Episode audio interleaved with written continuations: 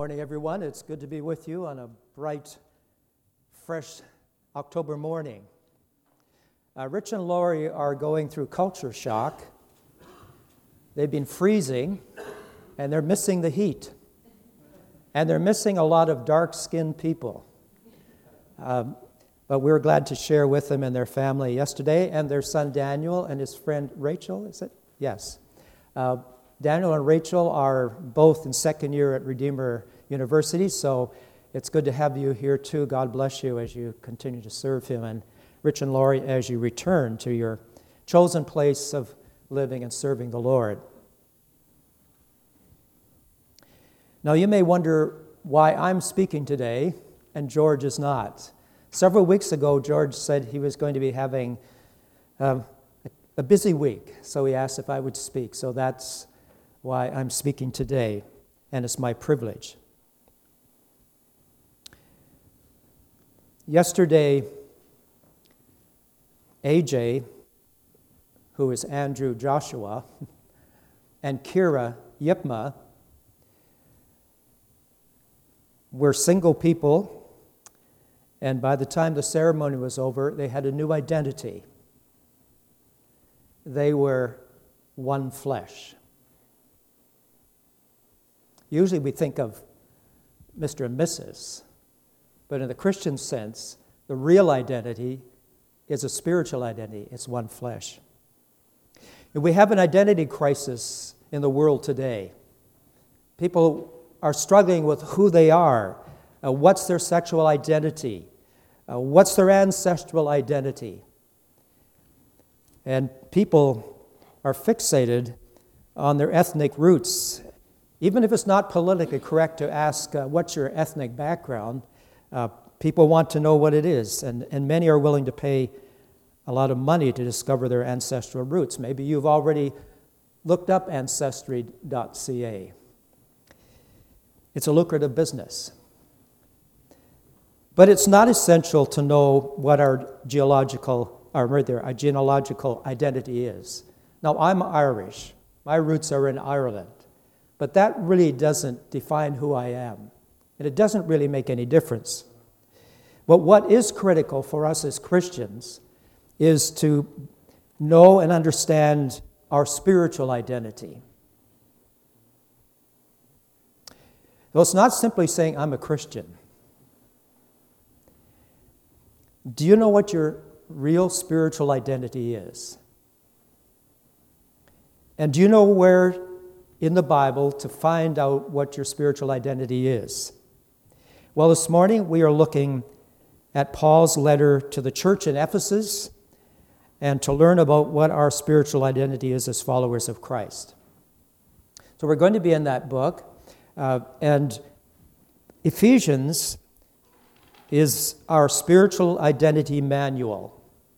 It was written about 30 years after Jesus had died and was raised again and returned to heaven, about 60 AD.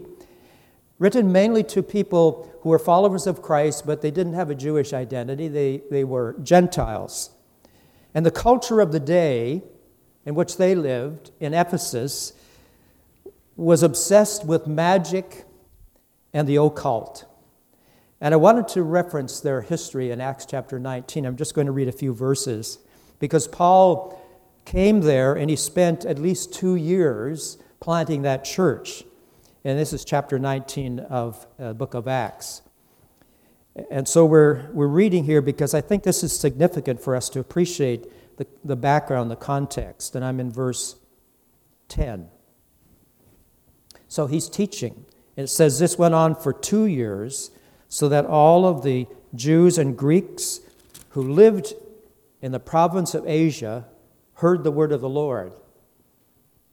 God did extraordinary miracles through Paul so that even handkerchiefs and aprons that had touched him were taken to the sick and their illnesses were cured and the evil spirits left them. Some Jews who went around driving out evil spirits tried to invoke the name of the Lord Jesus over those who were demon possessed. They would say, In the name of Jesus, whom Paul preaches, I command you to come out. Seven sons of Sceva, Jewish chief priest, were doing this.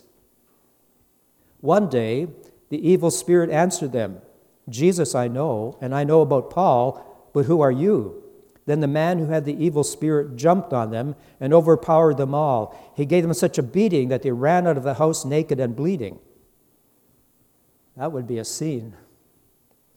When this became known to the Jews and Greeks living in Ephesus, they were all seized with fear, and the name of the Lord Jesus was held in high honor.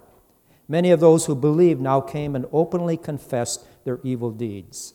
A number who had practiced sorcery brought their scrolls or their books together and burned them publicly. When they calculated the value of the scrolls, the total came to 50,000 drachmas. In this way, the word of the Lord spread widely and grew in power. In today's terminology, it's over $6 million worth of books of scrolls that were used for incantations and all of these uh, witchcraft things. That was what the people brought and had that big bonfire to, to burn the bridges that they had held with the occult. And Paul has this spiritual dark side in the background as he writes to the believers about the heavenly realms, that side of their lives. And he very carefully and deliberately paints a word picture of the spiritual identity of those he addresses.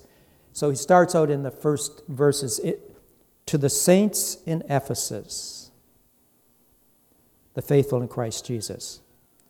So these were people who had turned away from that dark side, from dabbling in the occult and dealing with things in the, outside of this world, the other side.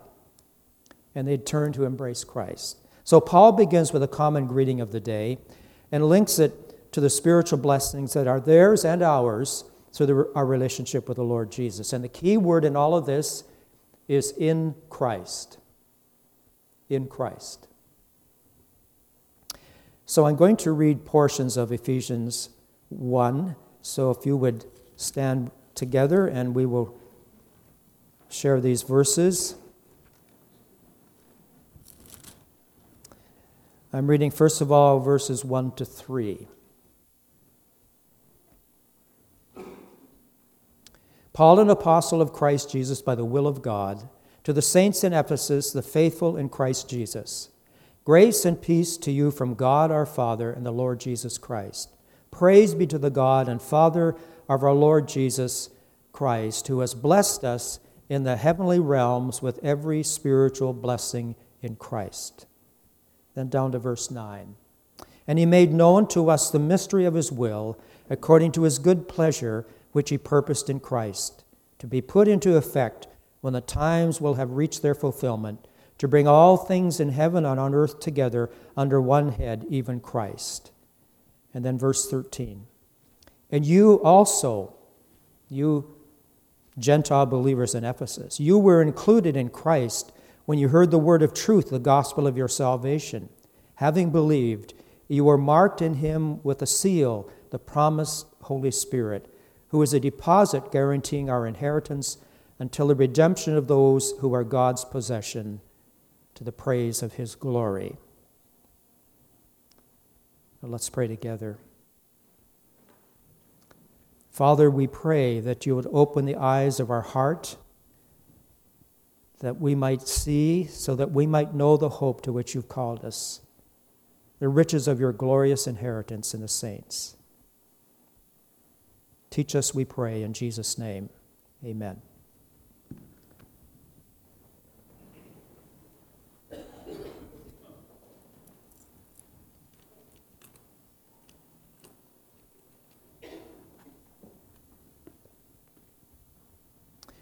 I want to encourage us this morning as followers of Christ to appreciate our true spiritual identity, who we really are in Christ. Now, this is my disclaimer. I don't have the human ability to comprehend and explain this to your satisfaction or mine. It's beyond our human understanding. These are heavenly truths expressed in earthly terms, and we don't have the words to give us full understanding. And we cannot examine these truths like we do in the laboratory and bring them down and dissect them by human reason and think we've understood everything about them. That doesn't work. These are spiritually discerned by the Holy Spirit who lives in us. And that's why Paul prays in this letter for his readers, as I've just prayed, his words. So the Apostle Paul begins by talking about the spiritual dimension called the heavenly realms. The heavenly realms. Now, you, in your translation, you may have various expressions of that phrase, the heavenly places. Uh, the word places has been put in or added by the translators to kind of make sense, but it's simply the heavenlies. It's a definite article.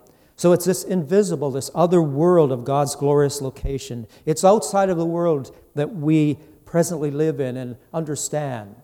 It's the heavenlies.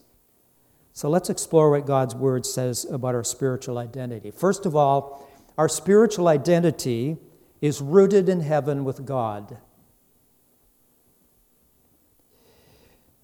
Our true spiritual identity is not tied to anything on earth. You know, you hear people saying, I'm Baptist, I'm Presbyterian, I'm Anglican, I'm Roman Catholic. That is not a person's spiritual identity. And any spiritual gifts we might have or natural abilities that we, we may be able to do do not give us our spiritual identity. Our spiritual identity is not, I'm a Sunday school teacher or I'm a worship leader and any ministry or service that we may be involved in does not explain what it means to be in Christ. Our true spiritual identity is tied to the heavenly realms where God dwells and rules the cosmos. Here's how some of God's prophets described the heavenlies. Moses gave this prayer for the people of God to pray. He says, Look down from heaven, your holy dwelling place, and bless your people. Isaiah prayed, Look down from heaven and see from your holy throne, holy and glorious. And you will recall, and I will not ask you to turn there, but as Isaiah had this vision of heaven, he said, I saw the Lord seated on a throne, high and exalted. The train of his robe filled the temple, and above him were seraphs, each with six wings. And they were calling to one another, Holy, holy, holy is the Lord Almighty. The whole earth is full of his glory. At the sound of their voices, the doorposts and thresholds shook, and the temple was filled with smoke. The Apostle Paul in chapter 3, verse 10 of our passage says that God's purpose to the church is to, quote, make known the manifold wisdom of God to the rulers and the authorities in the heavenlies.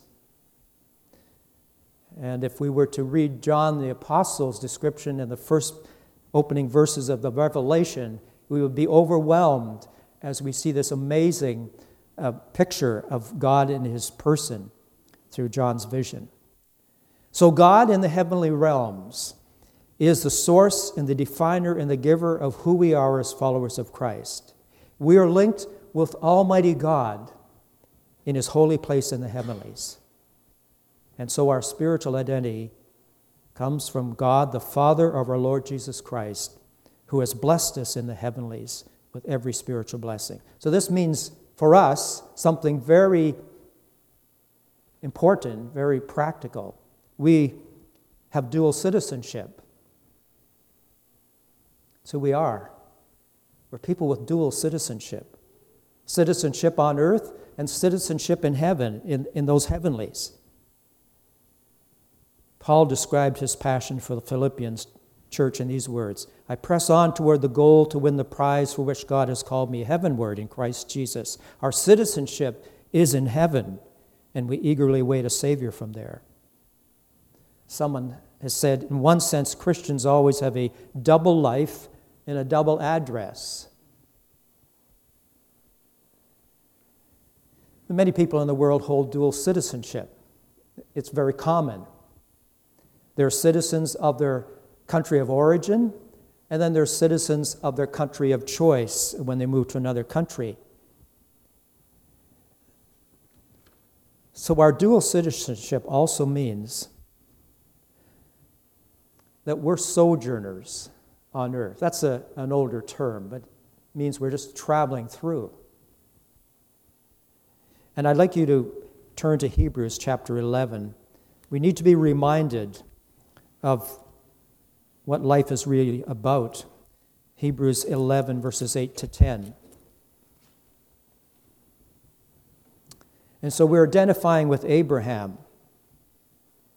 Hebrews 11, 8. By faith, Abraham, who was called to go to a place he would later receive as his inheritance, obeyed and went out even though he did not know where he was going. By faith, he made his home in the promised land like a stranger or a sojourner in a foreign country. He lived in tents, as did Isaac and Jacob, who were heirs with him of the same promise. For he was looking forward to the city with foundations, whose architect and traveler and builder is God. He lived like a stranger in a foreign country. There's an old gospel song This world is not my home, I'm just passing through. And that's a very contemporary meaning. We are not permanent dwellers here. Our citizenship on earth is not who we really are. We're travelers. And we need to have a loose hold on anything in this life and any person in this life. We're on our way to our true home, to our Father's house. That's where our spiritual identity is rooted and anchored. Secondly, our spiritual identity is centered in our relationship with Jesus Christ. We have to have a relationship with Jesus Christ. Paul uses the phrase in Christ throughout the Ephesians and his other epistles, and someone uh, has tabulated there's about 130 ter- times this is used in the, in the New Testament in Christ.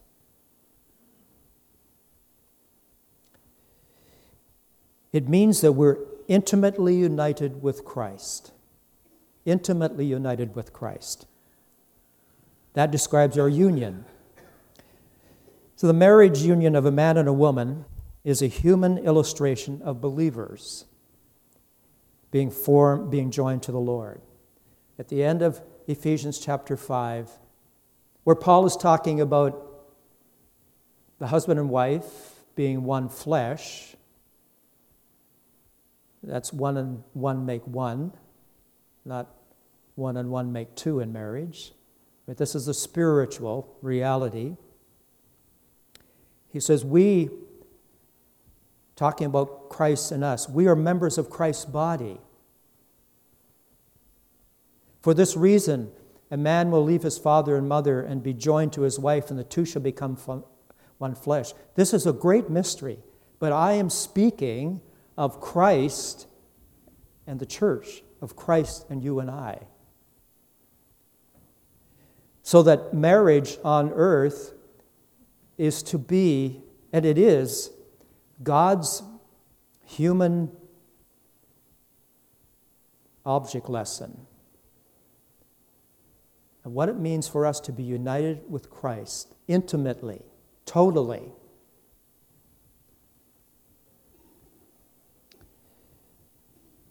God puts us into this full, intimate relationship with Christ. It's a sacred union. This great mystery has been revealed because he is the bridegroom and we are the bride. And there's that total oneness, that intimacy. Now, he doesn't say that the one flesh union is some vague mystical idea. It's a spiritual reality. We do not become God or divine, we become united with the Lord Jesus. When a wife is united to her husband in marriage, she does not become her husband, but she becomes united, and vice versa. And so the believer's baptism that we practice here by immersion is a symbolic demonstration of what happens at the point of repentance and faith in Jesus. The moment the very moment we choose to consciously put our trust in Jesus as our Savior, we are instantly immersed or placed into Christ, into this spiritual union. We're united with Jesus in his death, his resurrection, and his ascension. And that's the act of the Holy Spirit. It also means we are positioned for spiritual blessings with Christ. In Christ qualifies us for spiritual benefits because we share what everything that he has to offer. And Paul identifies several of these in our text this morning, uh, several benefits and the gifts of grace that we are showered with through our union with Christ in the opening section. In verses 3 to 14 of chapter 1 is one long, continuous paragraph. It's an un- uninterrupted list of our spiritual blessings or benefits. So Paul takes this deep breath after he brings the greetings and he launches into a recital of God's blessing to us and from the heavenlies, from God's throne in heaven. So I'm not going to, uh, I'm going to mention these, but in verse 4, uh, we've been chosen in Christ to be made holy before God. In verse 7, we have redemption in Christ, which is the forgiveness of sins. In verses 11 and 12, we've been chosen in Christ to be to the praise of his glory. And in verses 13 and 14, we've been marked in Christ with the seal of the Holy Spirit that guarantees our eternal inheritance as God's possession. These are the present realities that God has invested in us that we share because we're part of Christ. So we have this rich inheritance. We have all of these blessings that are ours through our union with Christ. And we share them with every true believer throughout the world, whether they're educated or not, whether they live in the darkest, remotest parts of the world or in the most civilized place in the world. It's our common share in Christ. And the moment that Paul takes a breath from this long paragraph that he's launched into, he moves into a heartfelt prayer for his readers in Ephesus in verses 15 to 23. He longs for them to have the spiritual vision to see and know all that they and we have through our union in Christ. So in verse 18, he says, I pray also that the eyes of your heart may be enlightened, in order that you may know the hope to which he has called you, the riches of his glorious inheritance in the saints. And this section, um, sorry, he's, he's also praying for them as we go on in these verses that we would know and experience the resurrection of power of God in our own personal lives. Verse 19. And I pray that you will know his incomparably great power for us who believe, that the power is like the working of his mighty strength which he exerted in Christ when he raised him from the dead, seated him at his right hand in the heavenly realms, far above all rule and authority, power and dominion, and every title that can be given, not only in the present age, but also in the one to come. And this section, coupled with the next 10 verses in chapter 2, drives home the reality of our spiritual identity that is secured by God and secured with God the Father. So, the third thing that we want to notice this morning is our spiritual identity is secured by the Father and the Son. It's safe, it's settled. So, there's a parallelism, parallelism here between the last section of chapter 1 and the first section of chapter 2. It's in what God the Father did for Christ and what he's done for us. In both cases, Paul starts with the darkness of death and ends in a crescendo of spiritual victory and triumph and glory. So let's first of all look at the pattern that we see in Christ. God's power exalted Christ from the grave to glory. We've just read that section. God's power exalted Christ from the grave to glory. And Paul begins with the crucified Jesus lying in a tomb on earth. It's the place where Satan and sin and death seem to have triumphed and pinned down the Son of God in apparent defeat for three days. There is an evil cloud of darkness and the smell of death. And then Paul describes the divine power that heaven unleashed to raise Jesus from the place of death. He calls this the power of God's mighty strength that he exerted in Christ. This was power above and beyond superior power of God at work to undo what death had done. But beyond even this, the power of God not only raised Jesus' earthly body from death, it seated him in that resurrected body at God's right hand in the heavenlies. And Jesus estab- has been established in heaven with absolute, complete authority and power over every being and, and, and entity forever and ever, all over the dark side.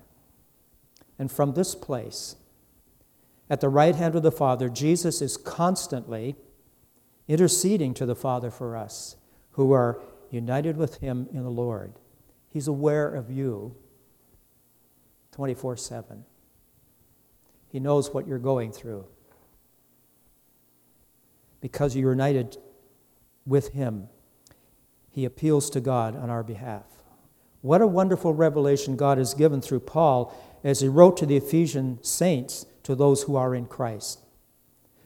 So, after taking his readers to this glorious mountaintop in heaven, Paul comes back down to take us up to that same spiritual location in the heavenlies. And that parallels what God's power did concerning Jesus. God's power raised us from spiritual death to spiritual glory. in chapter 2, the first 10 verses are all about that. So notice what Paul does. He takes the believers in Ephesus back to their pre salvation days. As for you, you were dead in your transgressions and sins, in which you used to live when you followed the ways of this world and of the ruler of the kingdom of the air, the Spirit who is now at work in those who are disobedient. All of us, Paul included, also lived among them at one time, gratifying the cravings of our sinful nature and following its desires and thoughts. Like the rest, we were by nature object of God's wrath. So, in their pre salvation days, they were separated from God. They had no relationship with Him. They were very much alive physically, but totally dead spiritually. They were not in Christ and were not blessed in the heavenly realms at that point. In fact, what he's saying, before being in Christ, they were under the rule and the power of the evil forces of darkness that influenced them to follow the ways of the world. They lived as citizens of earth only, dominated by the beliefs, the values, and the ethics and the morals of a system and culture that is alienated from the Creator and resists submitting to Him.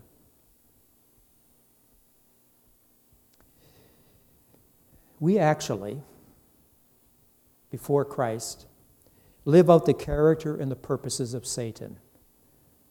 And we probably don't know we do. The prince of the power of the air. Paul says all of us and though he's embracing everyone who claims to be a follower of Christ, who is in Christ, he says, All of us also lived among them at one time, gratifying the cravings of our sinful nature and following its desires and thoughts. We were totally immersed in the culture of citizens of earth. And all of us, start out in life as cute little babies, but all of us start out in life spiritually separated from God. We're all like sheep who've gone astray, gone our own way as sinners by nature. This is a spiritual position, the spiritual identity of everyone from birth. We're pinned down in a spiritual grave and, and are candidates for God's judgment upon us. And there's nothing we can do to get out ourselves out of this separation from God. So if you're here today and you've not embraced Christ as your Savior, through the Word of God, you're described as being in a spiritual, pinned down, dead spiritually, separated from God, not a spark of spiritual life. Paul reminds his readers that God did not leave them in their spiritual grave. So we read on in verse 5, verse 4 But because of his great love for us, God, who is rich in mercy, made us alive with Christ, even when we were dead in trespasses. He's taking up from the end of verse 2 and it's saying, God didn't want to leave us there. So, in his mercy and love, it moved him to perform a spiritual birth by making us alive with Christ. And that includes all of us who have called upon the Lord to save us from our spiritual death. One by one,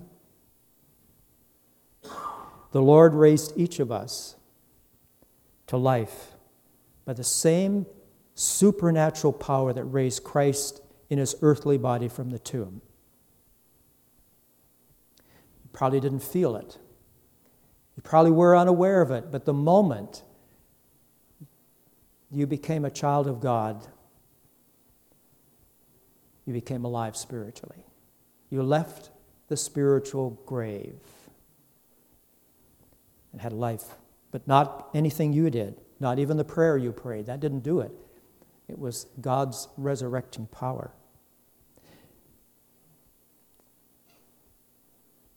Paul goes on and he continues to par- with this parallel of God doing for us what he did for Christ.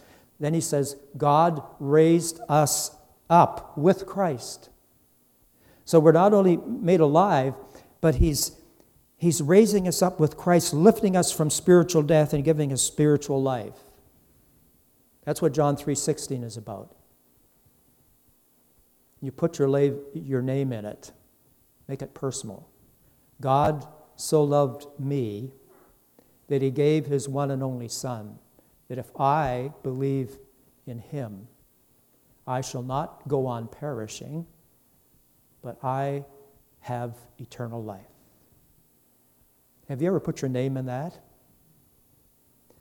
I encourage you, if you're uncertain about whether you're in Christ or not, find a place today, get John 3:16 out, put your name in it, and believe in Jesus.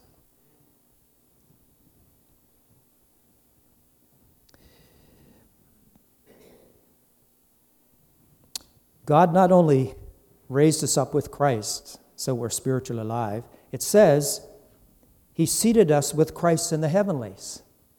It gets better. Where is that? Where Christ is seated at the right hand of God. God exalts us, takes us from our spiritual death from that grave, gives us life, and then raises us up and seats us in a glorified way positioned with Christ. It's all God's doing. We can't do that for ourselves. And this is the location of our heavenly citizenship. This is our true spiritual and eternal home. This is our present and future spiritual identity in Christ. This is who we are in Christ. So think about this. God has done it all so that everything about our union with Christ is as settled and secure as Christ's place and position is, is settled and secure in heaven. We're as secure as Christ when we're in Him. Our inheritance in heaven is secured. Our life with God is secured. It's all God's doing. The source of this is exclusively tied to God. It's by God's grace that we are saved. It is, does not have its source in anything we might do. For by grace are you saved through faith, and that not of yourselves. It is a gift of God, not by works, so that no one can boast. And as we will gather in the next few minutes to come to the table and take the bread and, and the juice, that's what it's about. What Jesus did for us to enable us to enjoy this united life with Him. All of this is the work of God. We are His handiwork, created in Christ Jesus to do good works which God prepared in advance for us to do. He's the spiritual craftsman that makes us, creates us, fashions us into this new creation in Christ through our union with Him. If any person is in Christ, Paul says to the Corinthians, he or she is a new creation. It's our new identity. So, what's God's purpose for us? Well, God's purpose for us is to live on earth like citizens of heaven. And Paul writes to the Colossians, and this would be a good follow up uh, sometime from today to read chapter 3 of the Colossians. But Paul writes there and he says, Since then you've been raised with Christ.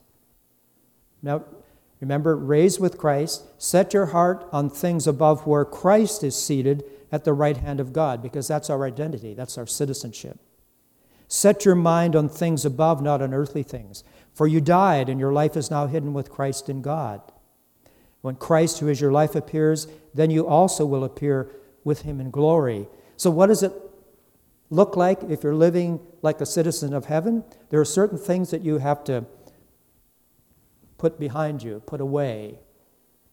The, he says, put to death. Put to death whatever belongs to your earthly nature. Those things that get in the way and take you away from being what God has called you to be. And then there's things that we embrace. Verse 12 Clothe yourselves with all these things. And there's a whole list of things. It even affects your relationship in your marriage and in your family. God does not leave this up to us. We're not talking about, you know, just gritting our teeth and trying to make ourselves live like citizens of heaven. He had prayed earlier in chapter 1 that God's same resurrection power is there for us to draw on and live by. Don't try to live like a citizen of heaven in your own strength. It must come from God. So this week, live like a citizen of heaven. You're going to be faced and have to deal with the culture of being a citizen on earth. And there's going to be a tension. But that's, we are, live out who you are. We are united in Christ, and we're secure with Him. He's praying for us. And so His resurrection power is available for us to whatever we face this week and day after day. So God bless you and follow him and live like a citizen of heaven. We're going to have the team come and lead us in a song, and then Dan will come and lead us in the Lord's table.